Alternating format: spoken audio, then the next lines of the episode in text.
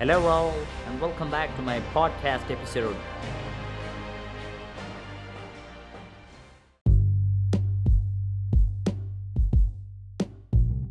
Neuroscientist reveals how to think differently.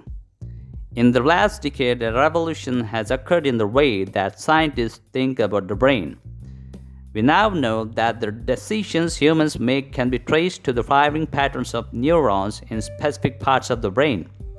These discoveries have led to the field known as neuroeconomics, which studies the brain's secrets to success in an economic environment that demands innovation and being able to do things differently from competitors. A brain that can do this is an iconoclastic one. Briefly, an iconoclast is a person who does something that others say can't be done. This definition implies that Iconoclasts are different from other people, but more precisely, it is their brains that are different in three distinct ways perception, fear response, and social intelligence. Each of these three functions utilizes a different circuit in the brain. Naysayers might suggest that the brain is irrelevant, that thinking in an original, even revolutionary way is more a matter of personality than brain function. But the field of neuroeconomics was born out of the realization that the physical workings of the brain place limitations on the way we make decisions. By understanding these constraints, we begin to understand why some people march to a different drum beat. The first thing to realize is that the brain suffers from limited resources.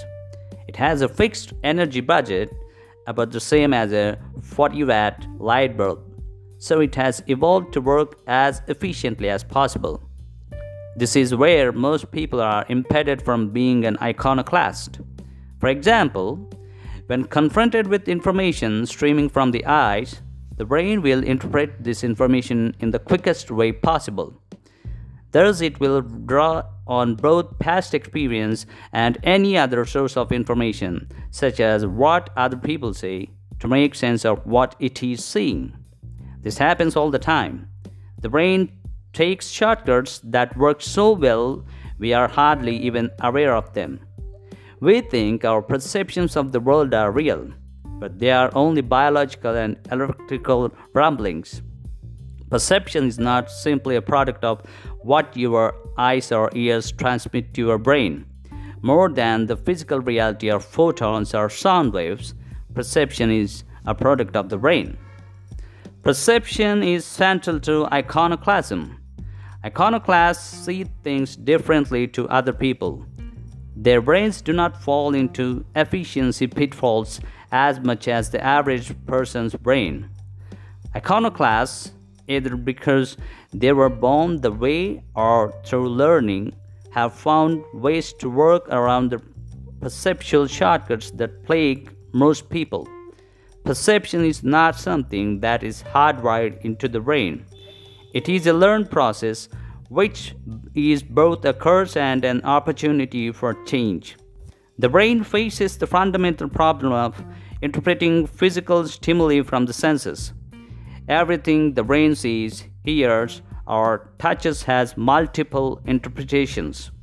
The one that is ultimately chosen is simply the brain's best theory.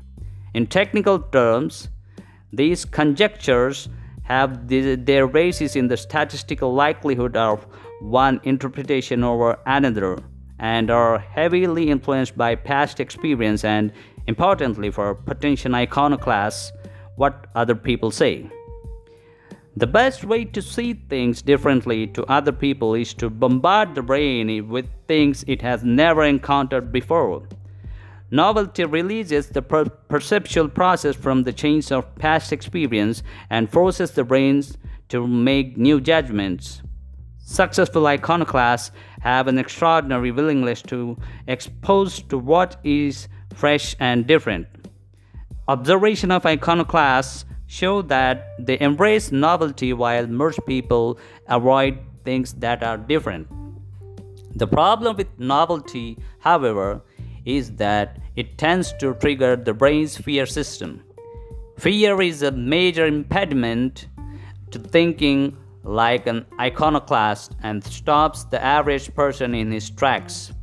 There are many types of fear, but the two that inhibit iconoclastic thinking and people generally find difficult to deal with are fear of uncertainty and fear of public ridicule. These may seem like trivial phobias, but fear of public speaking, which everyone must do from time to time, afflicts one third of the population.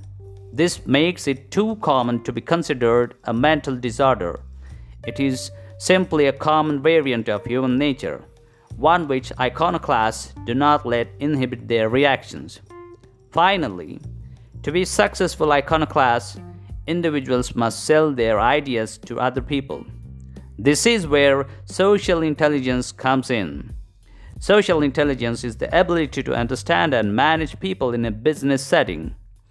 In the last decade, there has been an explosion of knowledge about the social brain and how the brain works when groups coordinate decision making. Neuroscience has revealed which brain circuits are responsible for functions like understanding what other people think, empathy, fairness, and social identity. These brain regions play key roles in whether people convince others of their ideas. Perception is important in social cognition too. The perception of someone's enthusiasm or reputation can make or break a deal. Understanding how perception becomes intertwined with social decision making shows why successful iconoclasts are so rare.